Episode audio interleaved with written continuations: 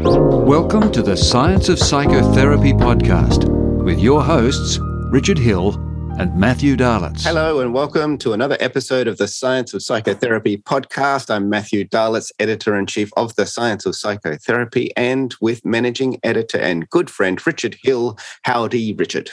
Howdy, Matt. Here we are getting on now into the latter part of October. I can't believe it, but it's a wonderful yep. thing. The uh, I don't know about uh, in the northern hemisphere, you're probably getting a bit chilly, but we're actually starting to warm up here. It's rather yes. nice. Everything's growing. Mm. Yeah, oh, yes, yeah, yeah. Uh, I am so glad not to own a lawn. Oh, oh. Well, Sorry about a, you.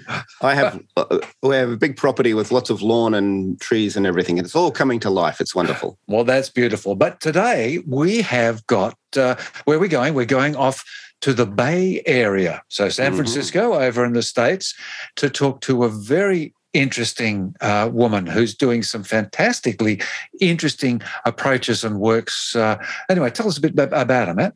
Okay, we're going across to talk to Dr. Avigail Lev, and she's a licensed clinical psychologist in California and a certified mediator. And she specializes in integrating acceptance and commitment therapy and schema therapy to address interpersonal problems and unhelpful patterns in relationships. Yeah, and I think this sense of relationships is something we we always have to come back to. But I like the way she talks about relationships with the term interpersonal. So mm, it's not mm. just like, and we because we sometimes think a relationship as a love relationship or this. It's just our engagement with the other, and she'll, uh, you know, hopefully we'll we'll be able to enter and engage and resolve and sort out a lot of interesting ground on that area. Absolutely. But before we jump across to there, let me thank you, first of all, for tuning in to the Science of Psychotherapy podcast. And if you appreciate what we do here, we would love your support over at the scienceofpsychotherapy.net, which is our academy site. And we'd love you to become a subscriber. And we've just released uh, the first of our Science of Us documentaries, mm. which is this one is on the gut brain axis and we talk to scientists, we talk to practitioners, we really look into the science of what we need to know and how we can use this. And these documentaries are, uh, I must admit, I'm doing the narration, but Matt, you're doing the filming, and the filming is just world standard. It's absolutely fantastic. So jump in on that. Yeah, absolutely. It's been a lot of fun making these, and we hope it's of good value to our subscribers. So, Richard, let's go across to the United States of America. Dr. Avigail Lev, thank you so much for joining us here on the Science of Psychotherapy podcast. Welcome. Thank you. I'm, I'm happy to be here. And uh, Richard here, of course, uh, lovely to meet you. We're very excited. We we, we, we certainly we, we got uh, information about your books, and we'll talk about all those sorts of things. But just the, the general work you do is is is very exciting for us, and so maybe we could just start. We've given you a bit of an introduction, but just a few uh, a few insights into yourself. You've you've been a co-author. Just a couple of things of what's brought you to this point where you are now. Uh, yeah, I integrate. So all of the books that I've written have been about integrating schema therapy and acceptance and commitment therapy. And schema therapy is about schemas, which is core beliefs and so I help people work with the core beliefs that show up for them in relationships and can create a self fulfilling prophecy. So, if I have a core belief, for example, of abandonment, that people will leave me in relationships, I've developed certain behaviors that I do to avoid the pain of abandonment, which often those behaviors lead to the same abandonment that I fear. So I integrate these two therapies. And I'm also, I'm the director of the Bay Area CBT Center, which is a, clinic in San Francisco. And I have a group practice with several other therapists. And we're all very close and we make sure to challenge each other and, and hold each other accountable because I think that's important. And I'm also the founder of CBT Online, uh, and that is more for online therapy and also for tools with CBT and worksheets and videos and, and kind of resources for people to understand uh, cognitive behavioral therapy better. I look at that and I, I see you, you're, what are you, early 40s or just, just coming up 40. Uh, you know, you've been fabulously busy, very engaged in your experience. But I, uh, I have a, a, feeling from looking at your biography and talking about some of the things that you you come across, and I want to talk about something specific in a minute. But it hasn't always been that easy. Have you always? I don't know. I get the feeling you're a you're a fighter. I mean, uh, in a very positive way. Uh, you know, you're you're sort of the, the world. You don't wait for the world to come to you. What what's is there a story behind that? What am I picking up? Yeah, I mean, I guess I have this assumption that all of us are a bit of fighters, right? But I was I was born in Israel and I moved to the United States when I was about 10 and I, I didn't speak any English so I had a bit of a, a social alienation schema if I had to choose a schema.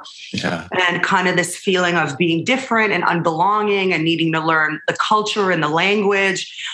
So certainly that was a part of me wanting to understand people and human behavior and what what makes people happy yeah. So I, I, I, definitely struggled with with feelings of unbelonging and and and sadness for sure. Yeah, yeah. you use use a term in in uh, some of the stuff of of learning how to be neutral. Uh, am I understand? Is that uh, I, I, I, know there was another. I know we, we got a little catchphrase from uh, when we look at some of the stuff. The learning how to be neutral in a world of toxic positivity. Uh, uh, that's because you came from Israel, which is certainly a very positive nation, but to America, which is which is almost the land of um, you know positivity to a fault. Uh, could you explain a little bit about this term uh, being neutral? Yeah. Well, I think uh, being neutral is more specific for like as a therapist. So, as a therapist, I think that it's really important to ah. not lead the client. Um, so, uh, you know, all of us therapists, we have certain ideas about what the right thing for a client to do or what their values should be or the choices they should make. But as a therapist, it's really important to, you know, work in a framework that allows the client to choose their values and their choices and, and the way that they make their decisions. I think as a therapist, that's really important.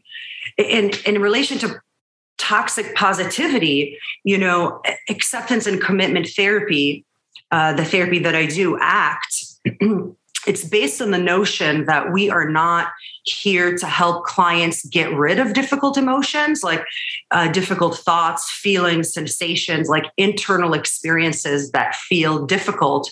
You know our goal is not to get rid of those but our goal is to change our relationship to those experiences so that they no longer have the same control or influence over our behaviors. But the, the dilemma is that we kind of live in a society that sends us a lot of mixed messages about what is in our control and what is not in our control. So when we live in a society that says things like, don't worry about it, calm down, relax, then we, we get this idea that we should be able to just control these things right? That if i if a lion walks into my house right now I should be able to control my physiological sensations of fight or flight. I should just be calm about the lion. And, and I think that that causes a lot of human suffering when, when we think, when we try to control the things that are out of our control, or when we, uh, you know, think that we that something is out of our control that we could really change those are the two ways that we get caught up in a lot of suffering so, so, coming back to the therapist, when you say being neutral as a therapist, uh, what you're getting at is not being overly positive. Is that is that what I'm hearing? Well, there's there's two pieces. Uh, there's the piece about not being biased. So, you know, if I'm sitting with a Trump supporter, for example, uh, not indirectly being like, hmm, you know, is this is this really consistent with your values? So being neutral in the sense of not leaking out my own values and morals on my clients, mm-hmm. but having um kind of a map that helps them become the expert in their own experience. Like I'm the expert in psychology, but each client is an expert in their own their values, their needs, their experiences, and their decisions. And so it's really important for, for therapists to be neutral in that way.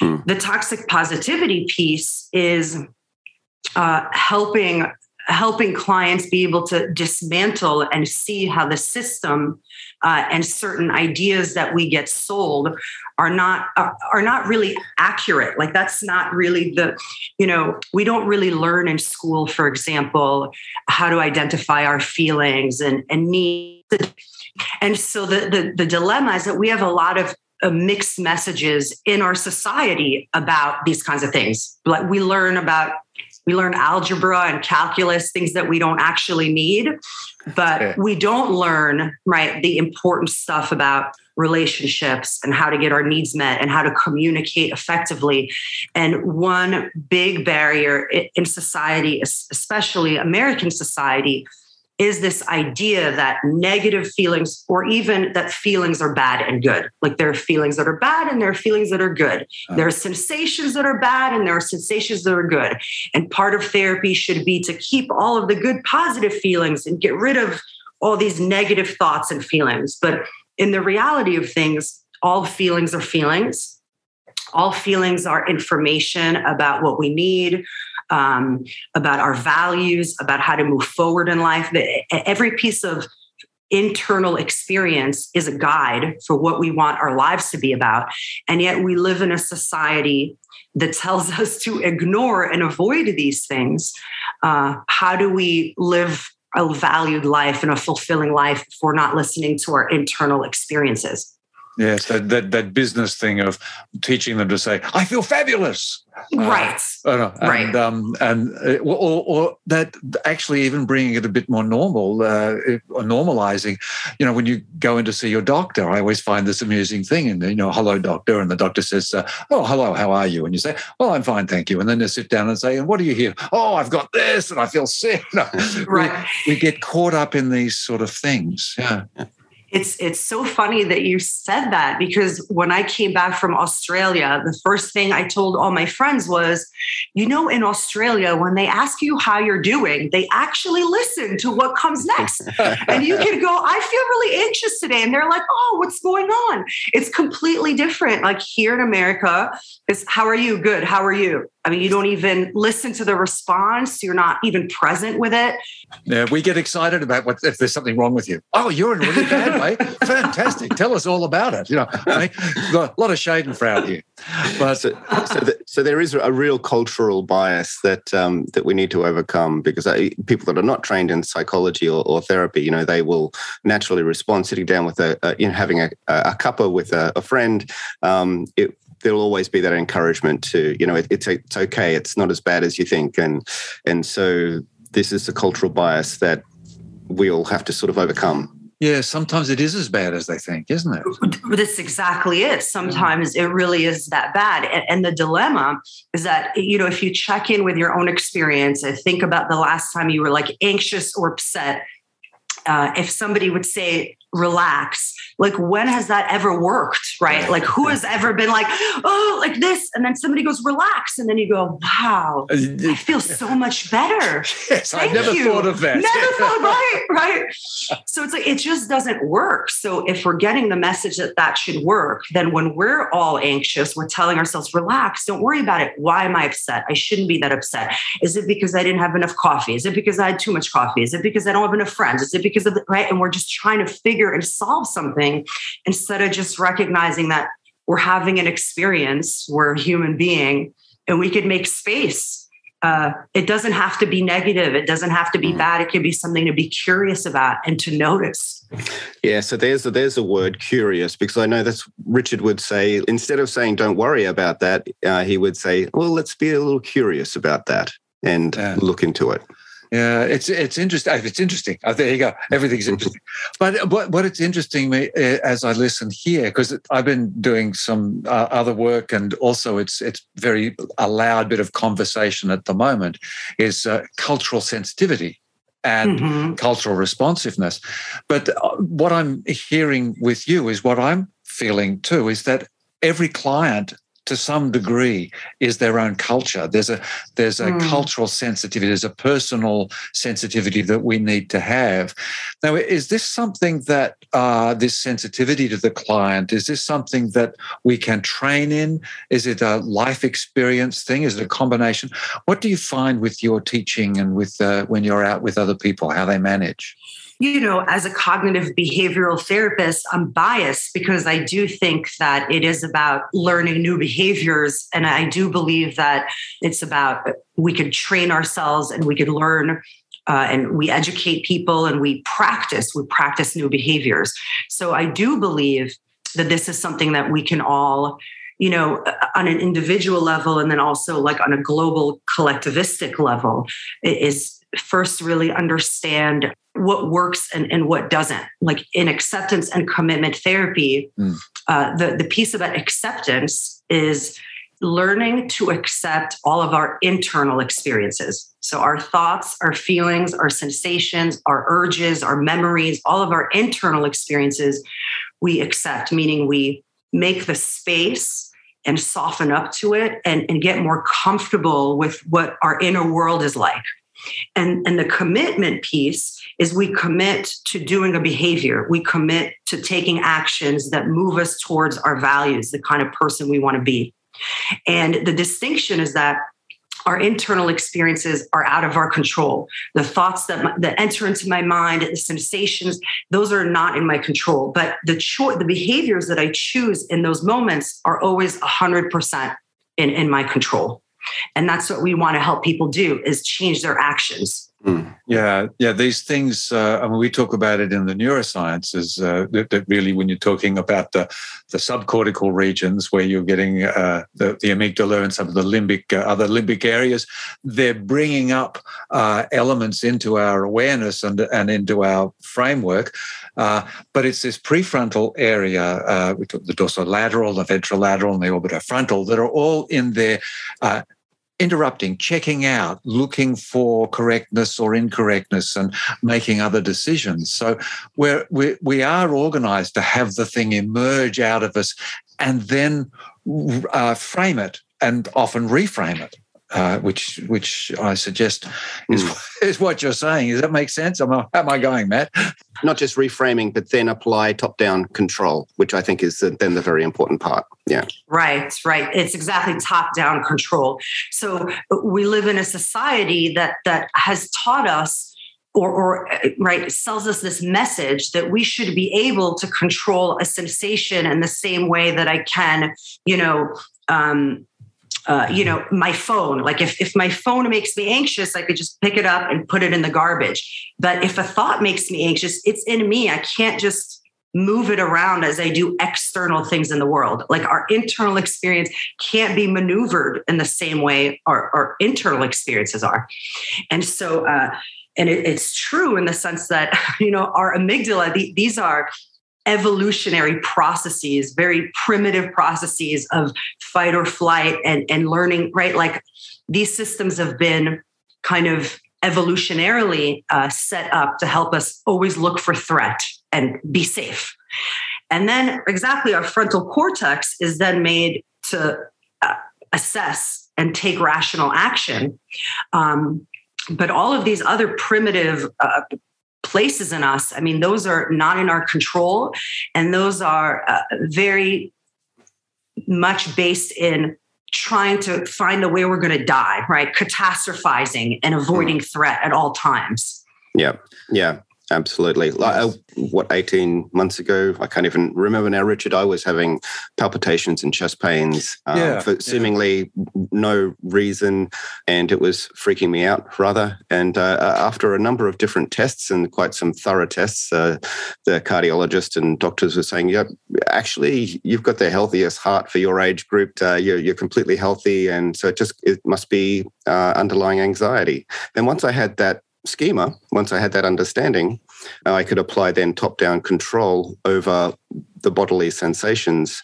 It uh, it dissipated. Right. Uh, yeah. Yeah, and this these aspects of of um, sort of anxieties, these external things, and I'm going to jump a little bit because there was something in the in some of the talking points that really fascinated me because you also look at dating culture uh, in amongst the interpersonal relationships that that you deal with. Now, personally, I'm a little, I've kind of a bit forgotten about dating culture. Although my wife and I we like to date each other, but we don't have to go through a lot of troubles. And there are there are a few words that I love they were put there, I suppose, to, to test me uh, in, uh, in, my late 60s. Um, negging, ghosting, zombieing, and love bombing. Uh, this is the dating culture. Um, these are the problems that are involved in it. What are the difficulties? What are the, the pleasures for people looking at their dating culture? Well, certainly, I think that with technology and, and social media and the internet uh, and everything that that affords, um, it's much different than when, when we were younger. Um, so I think that there's this way that it creates a bit of a domino effect because people are uh, behaving towards each other in this way in which everybody's more disposable or replaceable and they just ghost, they disappear, they don't respond.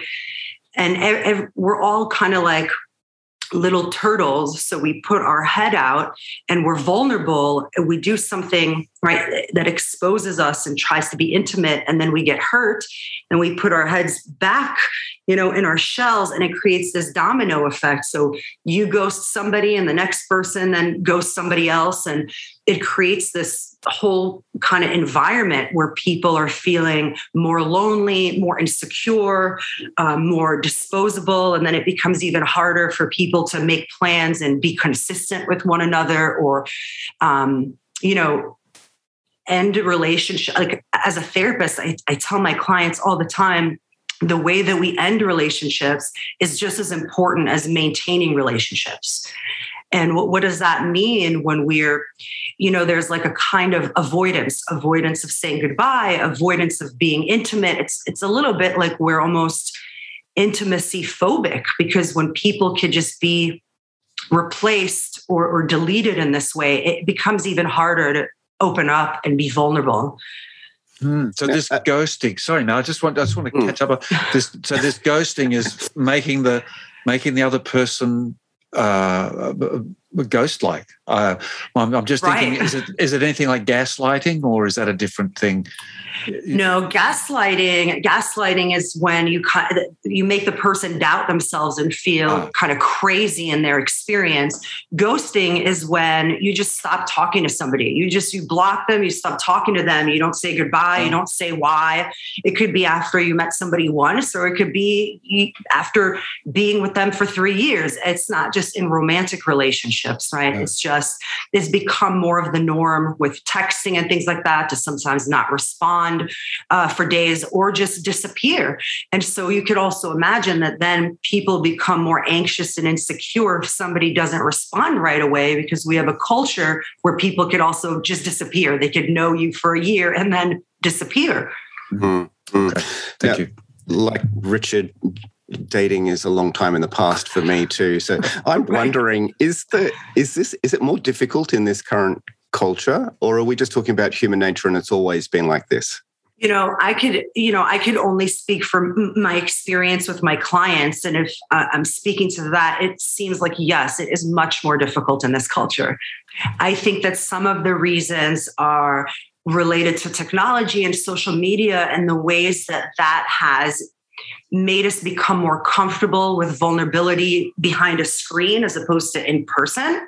Mm, uh, yeah. Also, because of Trump, and you know, when our he created a bit of a gender divide and, and a lot of animosity, racial and um, and so that also makes it difficult to be intimate and trusting.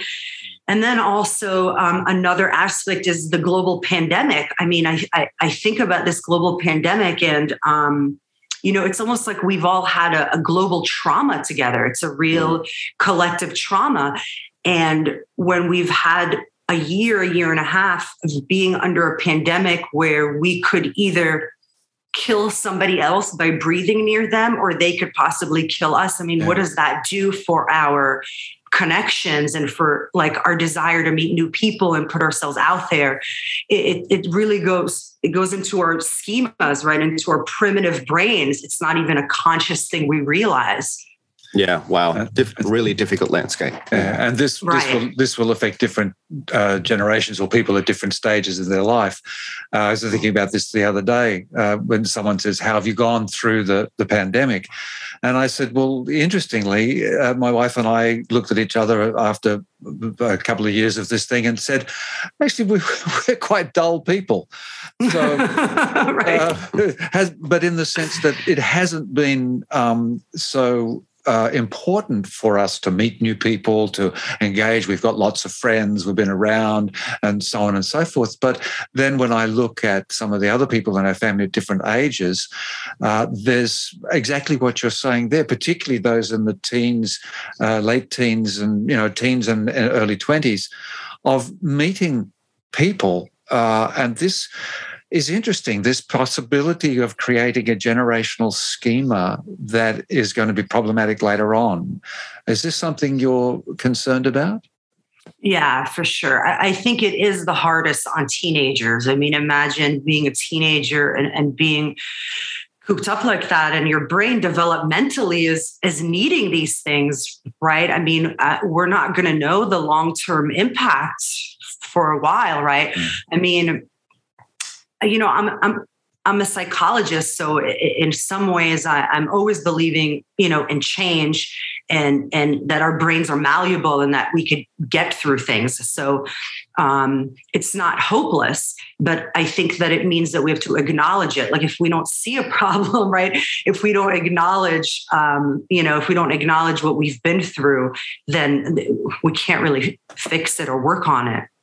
Yes, yeah. that that thing of post traumatic growth uh, as different right. from post traumatic uh, disorder, you know, distress. Uh, and part of that, I think, comes back definitely to what, what you were saying uh, when talking about the social disruptions, the, the political disruptions, this the benefit that we get from having a common goal and i think this mm-hmm. has been one of the greatest difficulties with this pandemic we've we've had sort of two sides to things in some way, two two versions of the truth. And I right. found that very difficult to manage.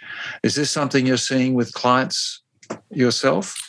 Yeah, I, I do agree with you that um, one of the things that has made this so much worse than it could have been, at least in the United States, is this split and the divide and people going after each other all for having different opinions. Um, and that certainly um, makes it a, a, lot more difficult. Yeah, that's a uh, trauma uh, not, in itself, isn't it? Right, right, and and it's interesting because you know Viktor Frankl, uh, who wrote *Man's Search for Meaning* and *The Doctor and the Soul*, he really distinguishes between how every instance of trauma is an opportunity for post-traumatic growth. Like you could have, you know, uh, PTSD, or you could have post-traumatic growth which which i think is really beautiful because he says in every moment of suffering or pain there's an opportunity to create meaning uh, mm. and to, to grow from it to expand yourself and to move towards values and and and create meaning so I think that it, it, will be really important for individuals and for us as a collective to uh, make meaning and make sense of this so that we could grow from it. Yeah, and that does seem to be very difficult in the midst of it, which we still seem to be. That's right. That's right. It's it's like it, I, I, think that you know we haven't actually moved into the post yet, right? Yeah, yeah that's right. The yeah. dilemma some people think we have, but we we haven't. Mm.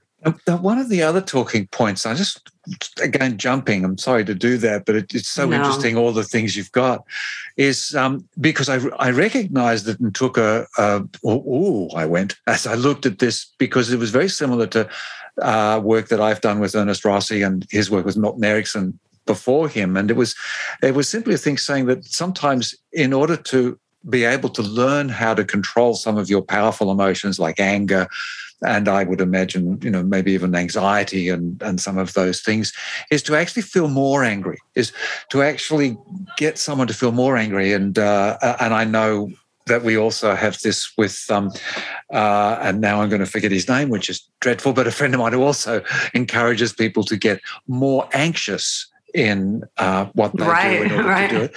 What what is the, some of the work you're doing that? Because that's also involved with the CBT and the ACT work you do. How does that help in this process? Well, I mean, uh, what you described is like a paradoxical intervention because when somebody's really anxious and you try to get them to be more anxious, they kind of see how it, how hard that is to do, um, and then and, and then they could have an experience of what it feels like to drop the struggle with the experience because often what happens um, is that in our experience it's not the actual pain that causes us so much pain it's the struggle with that pain that causes us so much pain. And the more we drop the struggle the more flexibility there is with the pain. And the more we struggle with it the the worse the pain gets. It just gets worse and worse. Uh, you know sometimes it's better to do like um you know ACT is very metaphorical and experiential. So sometimes it's better to do an experiential exercise to help articulate these things. I could do a little experiential exercise with that. Fantastic. Yeah, um, uh, you're going to perform for us. Yeah. No, beautiful. No, that'd be lovely because a lot of therapists out there and they really uh, love to hear uh, specific, you know, practical, functional things we can do. So please go ahead. yeah so so if we this is like a, a typical ACT metaphor and there's a lot of metaphors for this kind of thing and i'll tune it up a little bit but if we say that let's say both of your headphones right the, these headphones you're wearing are very sensitive polygraph machines. And so as long as you're hooked up to these headphones i'm able to tell any physiological change that happens to your body. Like if yeah if your if your Okay. hands get shaky or your heart starts racing like i'll know like this it's so sensitive. So if you feel any tiny bit of anxiety i'll know Actually, Matt and I both sat up straight. It was really right just from that metaphor, just from that, we've already started. So- okay, we're with you. so then so then i'll say as long as i'm in this interview whatever you do don't get anxious do not get anxious what do you think would happen I'm not uh, thinking of the purple cow. Okay. Heart rate's going up. Yep. right, right. So now we'll imagine, we'll imagine I'm going to say there's a bomb hooked up to this. And if it senses that you're anxious, it is going to explode. You can't get anxious. Whatever you do, it will explode if you get anxious. Don't get anxious. All right. I'm gone. And actually, what I found was I was I uh, I started altering my breathing. I tried to I tried to do something to Right. uh, to calm myself. Right. And usually I do this in person. So I say, I have a gun. What if you get anxious, I'm going to shoot. So don't don't get anxious. And then we notice that all of our physiological experiences are out of our control, and most of us would get shot. But if I say to you now, I say to you, Oh, give me your red pen or I'll shoot you, what would you do? I, I, here's your pen. Laugh. you'd, you'd give me the pen. Yeah. If, Yes, if the- I would say, give, give me, give me this, uh, this uh, piano, mail me this piano, or I'm going to shoot you. What would you do? Question. I'd have to try and talk you down on that one because I, I love my piano. Uh-huh. well, then you'd get shot. okay. Yeah. What if I said, I said, I would go, uh, give me one of your books, or I'll shoot. What would you do? Have the book. Right. Yeah. And, and so this is a great example of noticing that um, your physiological experiences were completely out of your control, but your behaviors were completely in your control. Right. So even if you're anxious at 110%, if I say, give me the book, you'll give me the book. If I say, dance like a chicken, you'll dance like a chicken. You know, if I say, give me, you know, um, your glasses, you'd give, we still have 100% control over our actions, regardless of how strong our emotions are. Yeah. But we do not have the same control over our in, in our internal experiences as we do over objects in the world. Sure. And so when I work with clients, I let them know I'm not here to work with you to help you not have these experiences. Mhm. What I am here to help you is notice when you're turning the gun on yourself. When are you going, I shouldn't be anxious. I shouldn't feel guilty. I shouldn't be scared. I shouldn't feel this. And notice that as soon as you turn the gun and you tell yourself not to have an experience, that experience starts growing and growing and gets worse and worse. And what I want to help you do is lower the gun, start being kind with yourself, noticing where in your body you're feeling something. What is that like? What color does it have? What shape does it have? Building compassion to it, like putting your hand on your heart and saying, It makes sense that I feel scared right now. Of course, I feel scared. Mm-hmm. And noticing yeah. that when we have this compassion and when we're willing to have our internal experiences, we have even more control over the actions we take. Right. So um, yeah. if I'm if I'm anxious and then I'm spending a lot of money or I'm yelling at my friends and I'm saying you're all jerks, then I get even more and more anxious because of my behaviors. But if we if we could choose the behaviors we want to do under this stress, then what happens is we then end up having more flexibility with these experiences. We don't continue to do the behaviors that makes make us feel worse and worse and worse. Yeah. Yeah. I can turn around get the book, send you the book, so I can do that behavior, which will stop the the the, the terribleness of the threat, even while my anxiety is still continuing. So that emotion, I can't, I can't simply. That's doing that, but I can do this action. And so maybe I can do another action which starts Correct. to go inwards. Mm. Yeah. Now, just a disclaimer for our listeners we're not suggesting that in therapy you pull out a handgun and point it at your client. Yes. Uh, when, when, we, when we were doing this, it was all done with fingers. That's right. well, for those who are listening, because they'll be don't, listening on the podcast. Yeah, no, don't, no. don't tell them about the machete I brought to the no. podcast. no podcast yeah. hosts were injured, injured. in this recording. and, um, it's a lovely, but a very, uh, it's a confronting exercise but sometimes we need to uh, we need to do this. I, I, I know I've got a, a, couple of clients at the moment, and there's one that I'm extremely gentle with. Uh, and it's very important. I'm respecting the culture in in, in that, that client's framework. But another one, I'm actually entirely reactive with, um, right, and that's also to do with her history. Uh, that what she she has come to accept anything.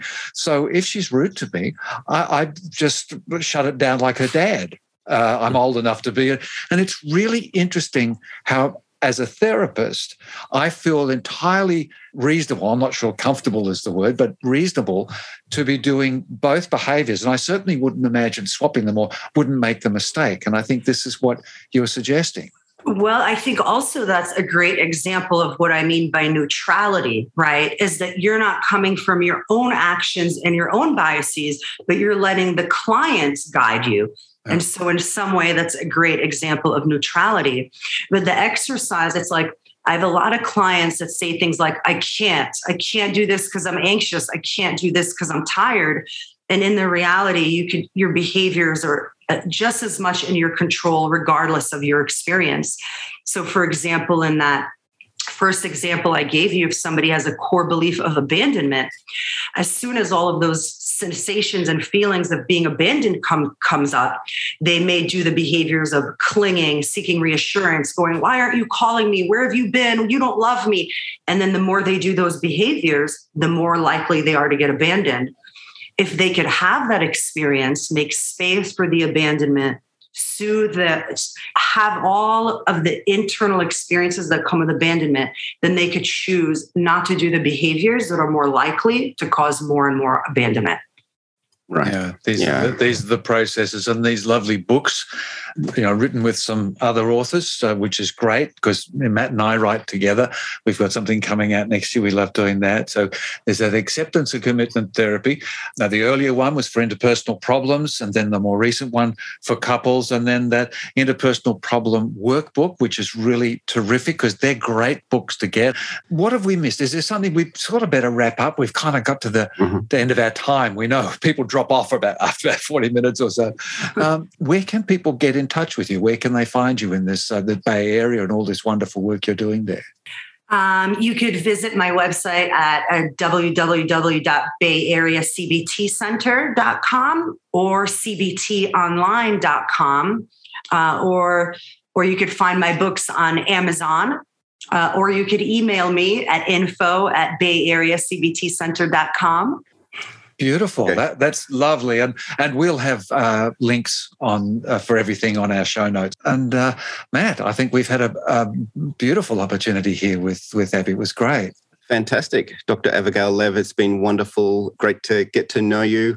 Yes, I had a lot of fun. So thank you for having me, and I hope to, to chat with you two again.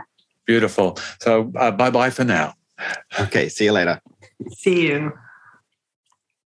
Well, that was great. Man, I, I gee, she was nice. Um, yeah. She, yeah. she was really interesting, but but a, a strong, clear-headed sort of descriptions of the work she's doing and where she's going. I, I love seeing that in in both a, a, therapist and also someone teaching. You know, yeah. Doing.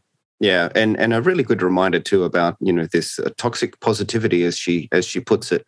Um, it yeah, it wasn't really, that interesting? Mm, yeah.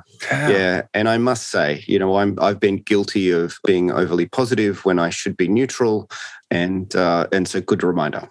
Well, uh, hopefully this is what my work on responsiveness mm. is all is going to be um, bringing out. So we're getting closer and closer to, to getting accepted for the PhD. So we're working on on all that. But now, uh, Matt, we do, we've got to go. But everybody, don't forget if you love what we do, come into our thescienceofpsychotherapy.net, become a subscriber with the Academy. We have literally a thousand hours of material that mm. you can access, engage with. We have videos, we've got written material, we've got uh, certificates, uh, education certificates all the way through there. There is so much that we uh, are providing as a resource, and we'd love you to share in it, including our new documentaries. The first one, Gut Brain Axis, that's out now, which is fantastic. Absolutely. We have a huge uh, resource. We've been publishing since 2013. Uh, as we'd say over here, there's more than you could poke a stick at. Yes, so. that's right. So if you, there you poke sticks. That's right. Uh, that's very good. All right. Uh, Thank you, everyone. Thanks for joining us here on the Science and Psychotherapy podcast, and we will catch you next time. And bye for me. Thanks for listening to the Science of Psychotherapy podcast. For more great science, go to the scienceofpsychotherapy.com.